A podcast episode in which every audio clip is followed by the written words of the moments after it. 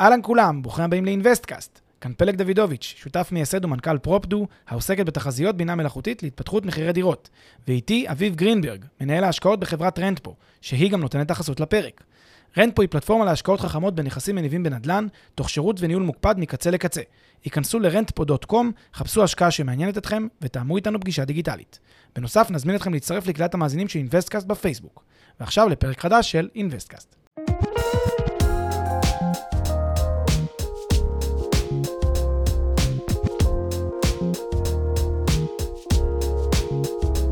אהלן פלג. היי אביב, מה העניינים? נפלא, מה המצב? מצוין, מצוין, איזה כיף לחזור, yes, איזה כיף לעוד פרק, שלום מאזינים יקירים. התגעגענו מאוד, התגעגעת פלג. ממש, מתגעגע יום-יום, תקופה עמוסה, לחוצה, המון דברים קורים, אז אנחנו אה, איכשהו, אתה יודע, בין כל העומס וכל הזה, אנחנו לא מספיקים יותר מדי לעשות את הפרקים, אז מתנצלים אה, מקרב לב, אנחנו מבטיחים שכל פרק יהיה גדוש בערך ובאיכות ובידע שיש לנו לתת, אז אה, מה שנקרא, תסלחו לנו על התקופה ככה טיפה יותר עמוסה. חד משמעית, אה, הסבלנות משתלמת. הסבלנות משתלמת. אה, פלג, תכיר לנו את עצמך למקרה שקצת אה, שכחנו. אני פלג דוידוביץ', אה, מנכ"ל ומייסד אה, הסטארט-אפ פרופדו. אנחנו עוסקים בתמחור אה, באמצעות אה, אלגוריתמיקה ובינה מלאכותית אה, מאוד מאוד חכמים. אנחנו, יש לנו פעילות בארץ, בארצות הברית, בברזיל, ובמקומות אה, נוספים וגדלים. זהו, אה, וגם אה, מרצה לנדל"ן ברייכמן, באוניברסיטת רייכמן, ומאוד נהנה מנדל"ן ולעשות נדל"ן. מי אתה, אביב גרינברג? אביב גרינברג, אה, מנהל פעילות ההשקעות בחברת רנטפו. אה, ברנטפו אנחנו עוזרים לכם ומייצרים לכם השקעות שלמעשה עובדות עבורכם בנדל"ן שהוא לגמרי בבעלותכם. גם בפולין וגם בקרוב מאוד בארצות הברית, שוק חדש. ביוסטון. אגב, מתקרב בצעדי ענק. מעבר לפעילות שלי ברנטפו, אני אה, מטיף על התנהלות פיננסית נכונה לכל מי שרק מוכן לשמוע אותי, אה, חי את עולם ההשקעות, עף הנדל"ן, וזה הבגדול. פגז. צוללים לפרק נוסף, והפעם אנחנו הולכים לדבר על מינוף, סשן שאלות ותשובות על מינוף, או המדריך לממנף המתחיל, וואו. איך שתרצו אה, לקרוא לזה, אתה יודע מה? לא המדריך לממנף למתחיל, כי אני בטוח שגם אה, ממנפים מנוסים, אה, יהיה להם מה לקחת מהפרק הזה. כן. אז שאלות ותשובות על מינוף. יאללה. ראינו, ראינו לנכון לעשות את הפרק הזה, כי זה, אנחנו רואים שהנושא הזה רץ אה, אה, בכל מיני פורומים ובכל מיני, אה, קנה- אתה יודע, כל מי שמדבר על השקעות, מדבר על אה, מינוף אה, בצורה כזאת או אחרת. אנחנו רואים כל מיני דברים שקצת שגויים, מידע שגוי שרץ בזה, אמרנו נעשה קצת בסדר. סדר. כן, לגמרי. אז בואו בוא נתחיל, בואו נתחיל. אה, נראה לי ניצול ישר לשאלה פרקטית. כן, מתי... כל הפרק יהיה פרקטי, אבל כן, אה, אבל, זה אבל אני אומר אפילו בתיאוריה. ישר ולעניין, כי אנשים יודעים בגדול מה זה מינוף וזה. כן.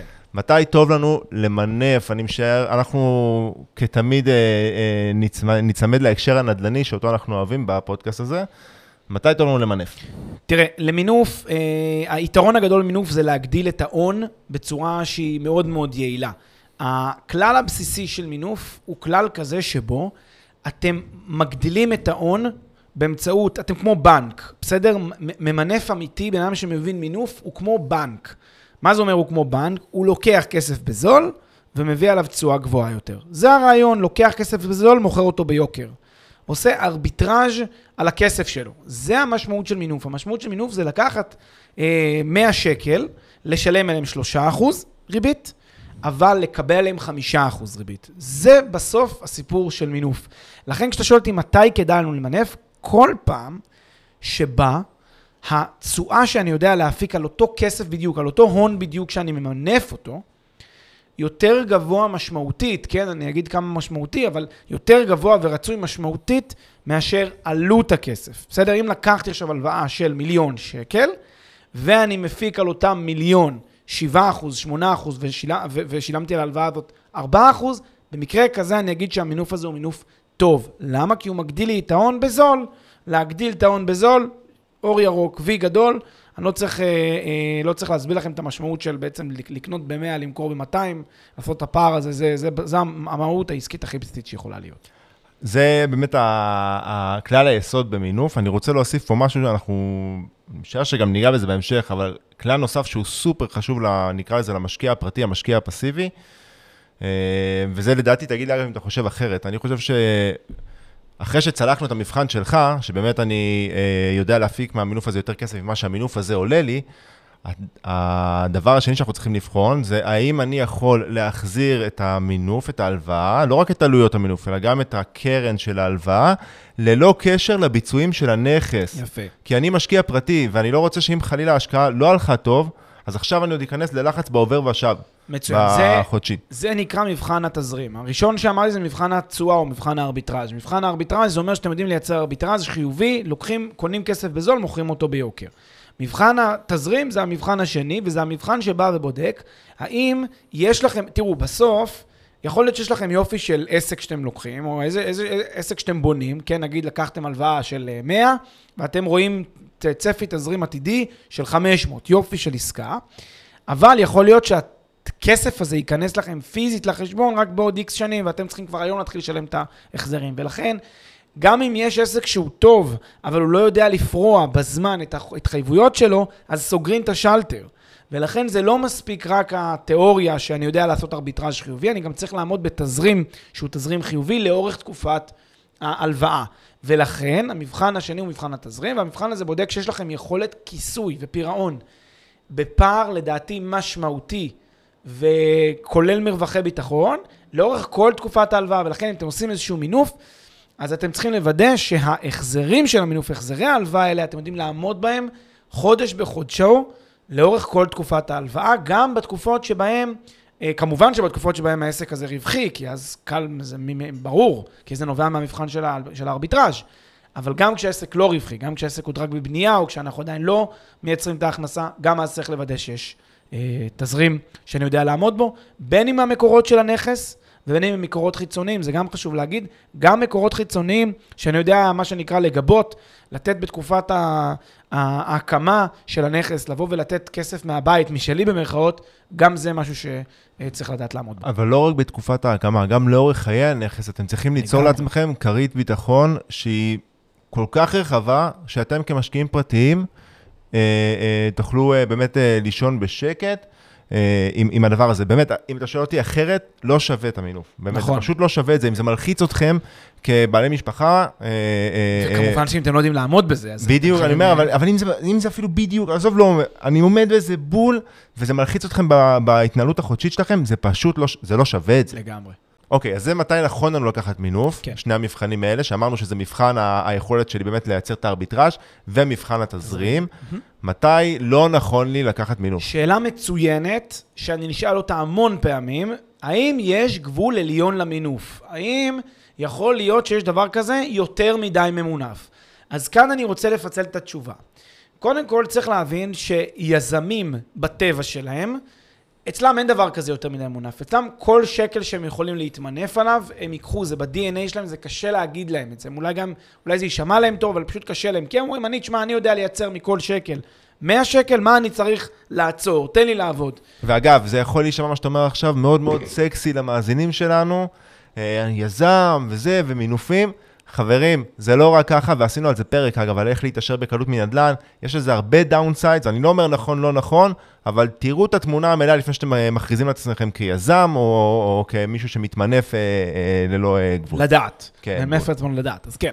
אז, אז, אז, אז בגבול העליון של המינוף, תאורטית אין גבול עליון. אם אתם יודעים, ואתם יזמים, ואתם מבינים מה אתם עושים, ואתם כל יום ממנפים, ממנפים, ממנפים, והצלחתם לייצר כזה תשתית שיודעת להביא לכם, שוב, ארביטראז'ים חיוביים כל הזמן, ולייצר מצב שבו אה, אז, אז, אז, אז, אז זה כמו שתשאלו את השאלה מתי בנק מפסיק להתמנף. בנק אף פעם לא מפסיק להתמנף, זה העסק של בנק, כן? אז כמו שבנק לא יודע לעצור ולהתמנף, אז גם אתם צריכים לדעת לא לעצור ולהתמנף. בנק, כל הכוח, תחשבו, כל הכוח שהבנק מביא לבנק זה התמנפות, כן? הוא לוקח מהלקוח הזה כסף, ו, אה, ונותן כסף לאנשים אחרים, מפיק תשואה אה, עודפת. אז בעצם כמו שהמודל הבנקאי יודע, לא יודע שובע, גם אתם בתיאוריה, בתור יזמים, יכולים לא לדעת שובע. אבל זה במצב שבו אתם לקוח שהוא לקוח... אה, אה, יזם, לא לקוח, אבל שחקן שהוא יזם ויותר מנוסה. אם אתם לא יזם, אם אתם אנשים פרטיים, אז ה, אני חושב שהגבול העליון של המינוף זה אותו גבול שבו ברגע שהגעתם לנקודה שבה אם חלילה אחד או יותר ממקורות ה...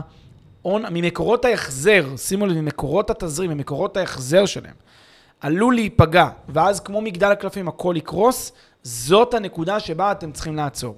מה זה אומר? נניח קניתי, יש לי דירה נגיד ב- ב- ברמת גן, ואני עכשיו הולך וקונה נכס באנגליה או נכס בארצות הברית עם משכנתה, בסדר? אז יש לי כבר שני נכסים, ושניהם הדירה ברמת גן עם משכנתה, הדירה באנגליה עם משכנתה, שניהם ממושכנים לטובת בנקים, הכל טוב ויפה. עכשיו מגיעה לי הצעה לקנות נכס חדש בארצות הברית הפעם, וגם כן עם משכנתה. כאן אני צריך כבר לחשוב, האם המשכנתה השלישית שאני לוקח, האם במקרה ובאותו פרק זמן בדיוק, למרבה הצער, הדייר ב- בלונדון והדייר בברוקלין, שניהם לא משלמים לי את שכר הדירה, ומכל אחד מהסיבותיו שלו, ונגיד שלושה חודשים עכשיו יש לי נזילה ואני עכשיו לא יכול, אין לי, לי סוחר ואין לי הכנסות, עד כמה זה מעמיד בסיכון את יכולת התזרים שלי ברמה המצרפית, ברמה המשפחתית. לחילופין, עד כמה אם עכשיו קורה אירוע חירום רפואי, חס וחלילה, ומשהו, אה, ואני חייב כסף מיידי, עד כמה העובדה שעכשיו יש לי אה, אה, הלווא- הלוואות שאני צריך להחזיר חודש בחודשו, לא מאפשרות לי אה, להתנהל, להתנהל כלכלית בצורה שהיא בריאה, ואני עשוי למצוא את עצמי ברחוב. זה המקום שבו מינוף יכול להיות בעייתי. זאת אומרת, אפילו אם יש פה ארביטראז' חיובי, ואפילו שיזם גדול כל היום מחפש את הארביטראז' החיובי וממקסם עד המאה, אה, עד המקסימום, כן, עד המאה מיליון, כן, את, האפשרויות הנזלה שלו, את האפשרויות אה, אה, ארביטראז' שלו, בכל מה שקשור לתזרים, זה המגבלה שאתם צריכים לקחת אותם בחשבון, ושימו לב שרוב היזמים הגדולים, כשהם נופלים, זה בגלל תזרים, זה בגלל מקרה נקודתי שבו לא היה להם יכולת לשלם, ואותו פרק זמן שבו לא היה יכולת לשלם, הבנק פשוט סגר את השלטר, וקחו בחשבון שכשהבנק סוגר את השלטר, זה לא יעזור כמה אתם, כמה אתם רווחיים בעתיד, וכמה אתם עם עודף נכסים על התחייבויות. אם בפרק זמן מסוים לא היה לכם יכולת לשלם, מממשים, עיקולים, עוצרים הכל, וכל החיים שלכם נכנסו לסרט אחר לגמרי. לכן זה הגבול. הגבול הוא אותה נקודה שבה באמת, אם חלילה משהו בתזרים עצמו לא יודע לעמוד בו, אז אתם עשויים למצוא את עצמכם בשרשרת כזאת של, של קריסה כלכלית. ואני אוסיף עוד איזה הערה קטנה שמתכתבת עם מה שאתה קודם אמרת, אביב. אה, זה גם במקרה שבו התזרים פשוט מונע, מונע מכם לישון. יש מקרים שבהם, לא התזרים, המינוף, החשש של פגיעה בתזרים בעקבות המינוף, שכבר ממש עולה לכם בשעות שינה, אם זה הגע, אם הגעתם למצב הזה, תעצרו. אתה יודע אבל מה, מה הבעיה בכלל עם גבולות? בצבא היינו אומרים שכשאתה רואה את הגבול, אתה כבר קרוב מדי, כמו לא חצית את הגבול. אז אם אתם הגעתם למצב שאתם לא מצליחים, שאתם מוטרדים, אני לא מדבר איתך אפילו לא לישון בלילה. אם אתם מוטרדים מזה, זה כבר מאוחר מדי. בגלל זה צריך, כמו שאתה אומר, לנתח את זה מראש. עכשיו, basic, basic, הרי מינוף, כמו שאמרת, הוא מגדיל את התשואה, נכון? כי הוא בעצם מאפשר לי לעשות אה, אה, יותר כסף על כסף שאין לי. כאילו, אני משקיע, מת, מתוך 100 אני משקיע 30, אבל אני עושה תשואה על כל ה-100, ולכן התשואה ל-30 ששמתי היא הרבה יותר אה, אה, גבוהה. מה שמעלה את התשואה בהכרח גם מעלה את פרופיל הסיכונים, ולכן ככל שאנחנו מתמנפים יותר ויותר, אז מן הסתם הסיכון הוא עולה. הסיכון הוא בדיוק מה שאמרת, זה שעכשיו, זה שעכשיו בנוסף ל, ל, לעובדה שאולי, לסיכונים, סליחה, שמלווים את הנכס, יש לי גם סיכון שקשור להלוואה, זאת אומרת, יש לי עוד חוב שהוא נוסף לנכס שאני צריך להחזיר אם, אם משהו אה, אה, לא ילך טוב. ולכן באמת אני, כאילו צריך to, to bear it in mind, ו, ו, וכאילו לזכור את זה כל מה שאנחנו מתכוונים לקחת מינוף נוסף, להגביר את שכבות המינוף שלנו, ובאמת לשאול את עצמנו בסוף, לפני הכל, לפני הכל, רגע, איך זה משפיע על העובר ושב? האם את המינוף הזה, האם... יש כל מיני מודלים של מינוף, אבל סתם לדוגמה, אם זה עכשיו החזר חודשי כמו משכנתה, האם אני יכול להחזיר את זה במשך שלושה, ארבעה חודשים בשנה מהסכום שאנחנו חוסכים, התא המשפחתי, במידה והנכס לא מייצר לי את זה? אם כן, אז יכול להיות שזה אחלה דבר להתמנף פה. אם לא, שנייה, יכול להיות שזה יביא אותי למצב שבו אני אהיה מוטרד. זאת אומרת, לנתח את זה מראש, כי אני שוב אומר, זה לא שווה את זה, המינוף לא שווה את זה אם, אם הוא אה, פוגע לכם בהתנהלות החודשית. חד משמעית.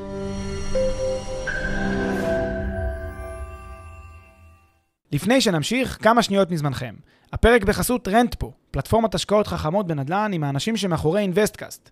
רנטפו מאפשרת לכם להשקיע בשקיפות וביעילות בנכסים מניבים, תוך ליווי וניהול מוקפד ומקצועי מקצה לקצה. היכנסו ל-rentpo.com, חפשו השקעה שמעניינת אתכם, ותאמו איתנו פגישה דיגיטלית. אומנם מעט אנשים בישראל, אבל uh, לצורך האנשים שקנו דירה בקאש, בין אם זה בישראל, בין אם זה בחו"ל, שווה לעשות לה ריפייננס? אוקיי, אז זאת שאלה ממש מצוינת, שהרבה פעמים נתקל באנשים שקנו דירות או ירשו דירות, בסדר, זה לאו דווקא קנו uh, בהקשר הזה, דירות לא ממושכנות, דירות ללא משכנתה בישראל. התשובה, אני, שוב, אני לא רוצה להגיד uh, 100% מהמקרים, אבל ברוב רובם של המקרים, החד משמעית תהיה לקחת משכנתה עד גובה המקסימום האפשרי, שזה ה-50%, והסיבה לזה כי האשראי, הריבית הבנקאית שתשלמו על הלוואת משכנתה היא מאוד מאוד נמוכה, בסדר? היא מאוד נמוכה יחסית, וה... מספיק שאתם משקיעים בתשואה שהיא כבר שלושה וחצי, ארבעה, חמישה אחוז תשואה, שזה הרבה מאוד אפיקי השקעה לייצר דבר כזה, כבר היה שווה. ולכן, מאחר שמדובר בסכום גבוה מאוד, בדרך כלל תוכלו לחלץ, נגיד, מנכס ממוצע בישראל, לפחות, לפחות חצי מיליון שקל, אם זה, אם הוא היום ללא משכנתה בכלל, אם לא יותר, כן, עד, עד המגבלה של ה-50 אחוז, תכף גם נגיד על המגבלות האלה כמה מילים, אז, אה, אז המלצה כמעט גורפת תהיה לקחת את המשכנתה הזאת, להתמנף, ואת הכסף הזה להשקיע באפיקי, במכשירי השקעה שהם אה, אחרים, שיודעים לייצר תשואה גבוהה יותר. עכשיו, זה דבר קצת מוזר להגיד לבן אדם, יש לך נכס שמכניס, שהסוחר משלם לך כסף כל חודש, אתה אומר, וואי, איזה כיף, יש לי פה 6,000 שקל בחודש הכנסה. מה, עכשיו אני אעמיד את זה בסיכון? מה, עכשיו אני... אה, אוותר על ההכנסה הזאת. על ההכנסה הזאת ולשלם לבנק את הכסף הזה? התשובה היא כן.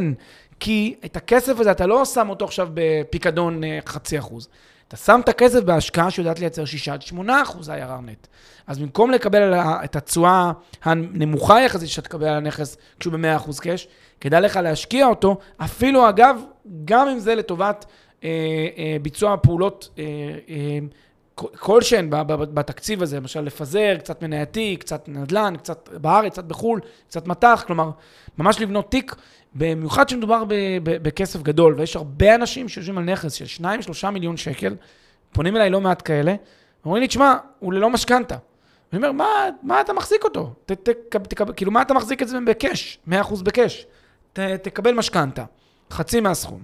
ריבית יחסית נמוכה, זה לא ריביות המשכנתה הבסיסיות, זה קצת יותר גבוה, אבל זה עדיין מאוד מאוד משתלם. המודל השני שאנשים יכולים לחשוב עליו זה בעצם, במקום אה, לקחת משכנתה, זה כל פעם לקחת את הסכום אה, ההכנסה מהשכירות, מדי חודש ולהכניס את זה לתיק השקעות שמתחיל לרוץ עכשיו. ההבדל הוא שהתיק השקעות הזה הוא מתחיל מאפס למעשה, נכון. בעוד שפה אתה יכול להתחיל מסכום שהוא מאוד רציני, from day one. דיברנו על אפקט הריבית דריבית כל כך הרבה, בטח בפרק הקודם, וזה המשמעות של לעשות את ה-refinance. לגמרי. בשביל להכניס את הכסף, הרבה כסף לתיק הזה כבר אה, אה, ביום הראשון. אגב, אנחנו מקליטים את הפרק הזה במועד מעניין, כי בדיוק עכשיו מדברים על כוונה של הבנק המרכזי בישראל להעלות את הריביות, אה, ואנחנו מדברים פה על כמה משתלם זה לקחת משכנתה. אתה חושב, אגב, שזה הולך להשפיע על הדברים? תראה, מרכיב מסוים ש... שמותנה בריבית הפריים, אז כן, אז הוא יושפע לרעה בעקבות העלאות ריבית. אה, הריבית הקבועה, הרכיב הקבוע, לא יושפע כי הוא כבר קבוע. אבל תראה, כל דבר, אה, כל דבר זה אלטרנטיבי, זה עלות אלטרנטיבית. זה לא שאם מעלים עכשיו את ריבית הפריים, אז במקומות אחרים אני, אני, לא יהיה לי את זה. כלים שלובים כזה, גם אם מעלים את ריבית הפריים, אז גם התשואה האלטרנטיבית שאני אדע להפיק, גם היא תעלה קצת. הכל יזוז בהלימה. לכן אני לא מתרגש יותר מדי מהעלאות ריבית.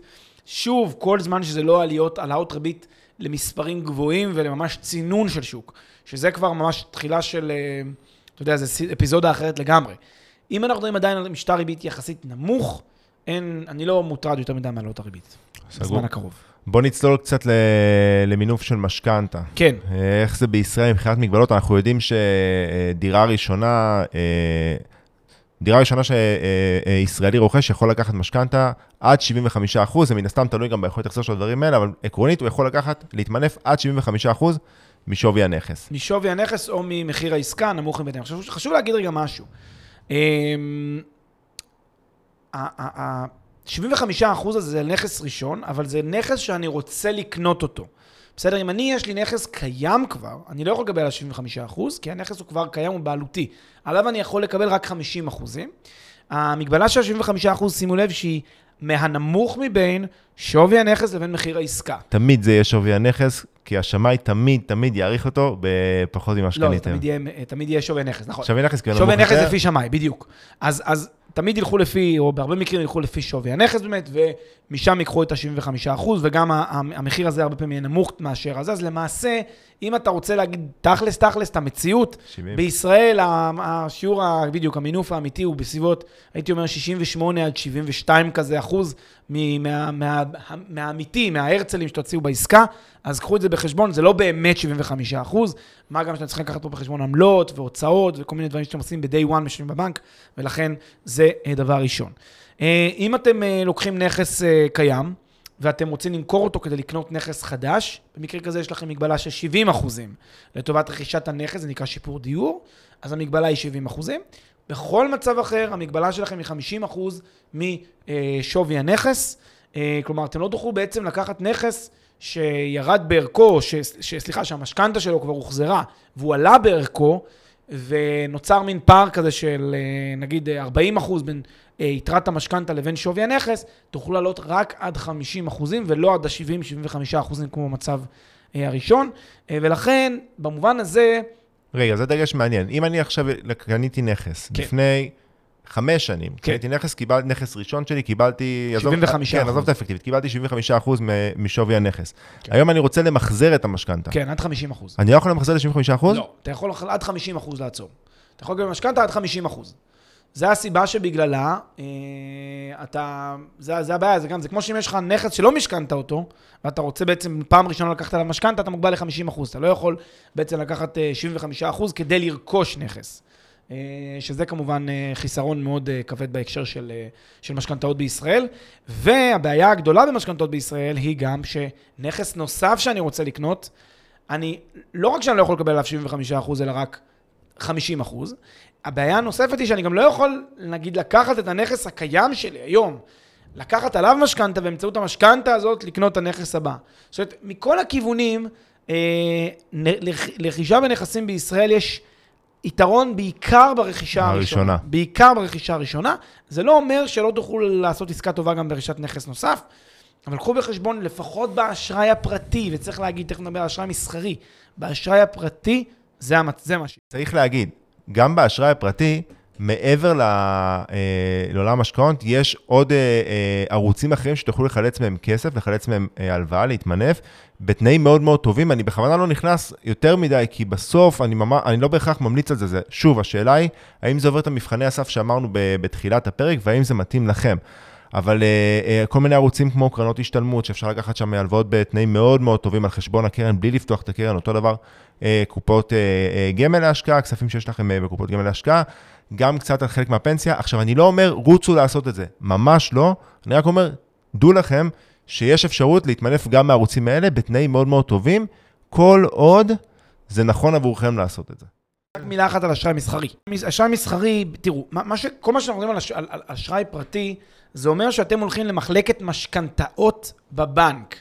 מחלקת משכנתאות. מחלקת משכנתאות היא כפופה להוראות בנק ישראל, היא כפופה אה, למגבלות שציינו, 75, 70, 50 אחוז, היא כפופה להוראות האלה, היא כפופה למרווחים, היא כפופה לדרישות נוספות שחלות על איך שאתם לוקחים את המשכנתה וכולי וכולי. אלא מה? שזה לא כל התמונה של המשכנתאות, כי למעשה מש... כמות עצומה של משכנתאות, אפשר לקחת אותה בצד המסחרי. מתי בעצם יש לכם הצדקה לפנות לאשראי מסחרי? כאשר אתם עושים את זה כביזנס, כאשר אתם עושים את זה כעסק, אתם פונים לבנק. זה לא כזה פשוט, כן? צריך להראות שיש לכם איזשהו טרקר או ניסיון, אחרת לא ידברו איתכם. אבל בהנחה שאתם, זה לא עסקה ראשונה שלכם, ואתם יודעים מה אתם עושים. לפנות לבנק, לאשראי מסחרי, ושם התנאים נפתחים מחדש. שם אף אחד לא יגיד לכם 75, 70 אחוז, אפשר גם 80, 85 אחוז. אפשר גם אה, לדבר על אשראי חוץ-בנקאי במקרים כאלה ואחרים. ואז האפשרויות שלכם הרבה יותר מגוונות והרבה יותר רחבות, אבל שימו לב, זה בא עם, עם עולם האשראי המסחרי, זה עם ערבויות, בטח ערבות אישית, והלוואות הן אה, הל- הלוואות הרבה יותר אה, אה, עם, עם, מעטפת, עם מעטפת שונה, זה סגירה פיננסית, זה קצת אחרת מאשר כשקונים נכס אה, להשקעה. לכן, כל מה שאמרנו שקשור למשכנתאות בישראל מתחלק באמת למשכנתה שהיא משכנתה פרטית בעולם המשכנתאות. שהיא כפופה לכל המגבלות של הבנק המרכזי אה, שדיברנו בדיוק, עליהן. וכל ההלוואות האחרות, שזה מחלקת אשראי מסחרי, ושם זה עולם אחר לגמרי. אוקיי, זה עד כאן ישראל. ישראל. מה לגבי האפשרות שלנו להתמנף בהשקעה בחו"ל? כן, אז באמת זאת שאלה מאוד uh, חשובה, uh, ובמרבית המדינות שאתם תנסו לבדוק, תכף אני אדבר על ארצות הברית, יהיה לכם קצת יותר קשה לקבל אשראי לטובת רכישת נכס. במדינות שבהן זה קיים, זה קצת פחות אטרקטיבי. נכון. לפחות לטעמנו, ולכן זה משאיר את ארצות הברית.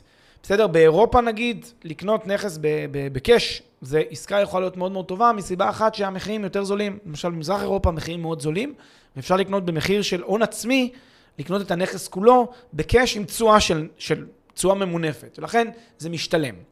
בארצות הברית, however, אה, ניתן, אה, ניתן לקבל אשראי אה, בתור משקיעים לרכישת נכס בארצות הברית, וזה דבר שאנחנו גם אגב עושים אותו ברנט פה, אז זה יהיה בקרוב מאוד גם ניתן עליו פרטים, אבל בגדול הדבר הזה הוא לחלוטין אפשרי, ואז בעצם אפשר לקבל משכנתה בשיעורים של 60% משווי הנכס, אפילו אולי לפעמים קצת יותר.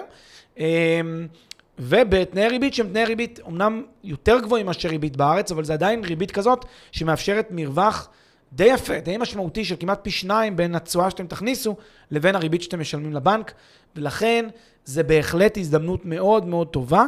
אה, ואני חייב להגיד, זה גם לא כל כך מסובך. התהליך הוא תהליך יחסית פשוט וידידותי למשתמש. יש מוסדות מסוימים שנותנים את האשראי הזה, ביניהם בנקים גדולים וגם גופי אשראי חוץ בנקאי, אבל מי שמעדיף את המערכת הבנקאית, בהחלט יכול למצוא גם בתוך המערכת הבנקאית בנקים שנותנים את המשכנתה לרכישת נכס. התהליך הוא תהליך של משהו כמו חודש, חודש וחצי של חיתום ובדיקות וכולי וכולי, ובסוף אתם מאושרים לקבל את המשכנתה, ומאושרים לקנות נכס על אדמת ארצות הברית, על שמכם, עם משכנתה, אה, על כל היתרונות שבזה, אז לכן אנחנו בהחלט מעודדים את זה שוב, אם זה נכס טוב, אם זה שוק טוב, ואם זה עם רנטפו, אז זה ברור, ואם זה מייצר לכם באמת את הארביטראז' החיובי שאמרנו, בלי להלחיץ אתכם בהתנהלות החודשית. לגמרי. אה, נראה לי שזה הכל, נגענו בנושאים העיקריים. אם יש לכם שאלות אה, נוספות לגבי אה, מינופים, משכנתאות, נדל"ן והשקעות, תרגישו חופשי לשאול בקבוצת הפייסבוק שלנו של אינוויסטקאסט. אנחנו נתראה בקרוב, פלג, תודה רבה לך. אביב, תודה רבה. יס. Yes. ביי ביי.